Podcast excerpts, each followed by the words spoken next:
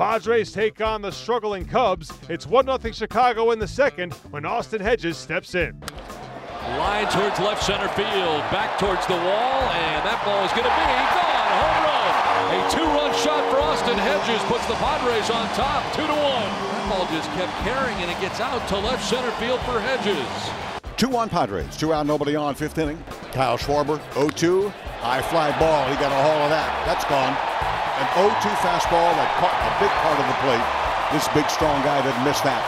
Ties this game. Last 10 games, Renfroe has really heated it up. 343, 2 homers, and 6 runs batted in.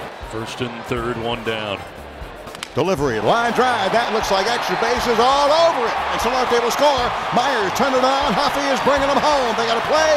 They missed the cutoff man. That run's coming on home. 2 RBI double, 4-2 Padres. Renfroe off second. Cordero with the speed at first. Delivery, line drive down the left field line, another one with extra base hit all over it. Renfroe will score. Cordero's trying to score all the way from first. He will. Austin Hedges is driven in 4 runs tonight. That's a career high for the Friars backstop. 6-2 San Diego is your final. Dinelson Lamet improves to 2-0 in as many major league starts, and the Cubs are below 500 this late in the season for the first time since the end of the 2014 campaign. The Padres have now won 3 straight games and 5 of their last 7. Here's their manager, Andy Green. You really don't know what you're going to get on an early look in the big leagues. He's got great stuff. Like that, we knew we'd see great stuff, but I mean, about a 4-to-1 strike to ball ratio today. I mean, he's in the strike zone, and that's the number one thing for him to be successful. The first run comes in on one of those bad hop ground balls that goes up over Corey's head at third base, and the other run comes in on a ball he didn't get up as high as he wanted to against Schwarber. Rest of the outing, like lights out for a young guy. So I feel really good about what he's doing.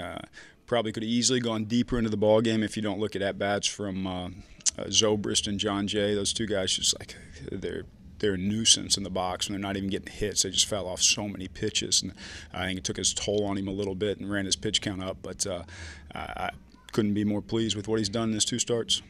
He doesn't seem to be nibbling at all. Is that? Do you think that's mostly a product of him trusting his stuff?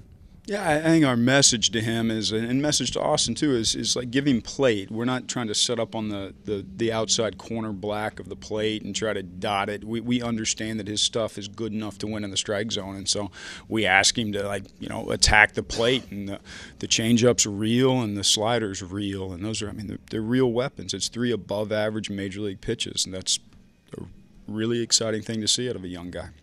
Austin Hedges goes 2 for 4 with his home run and the double. He's batting .209 for the season. It just feels great to go and get a win. The Cubs are a great team, and it was just a good team win. Looked like a fastball on the home run. Then later you come up, you get a double on a changeup. Look out. Here we go.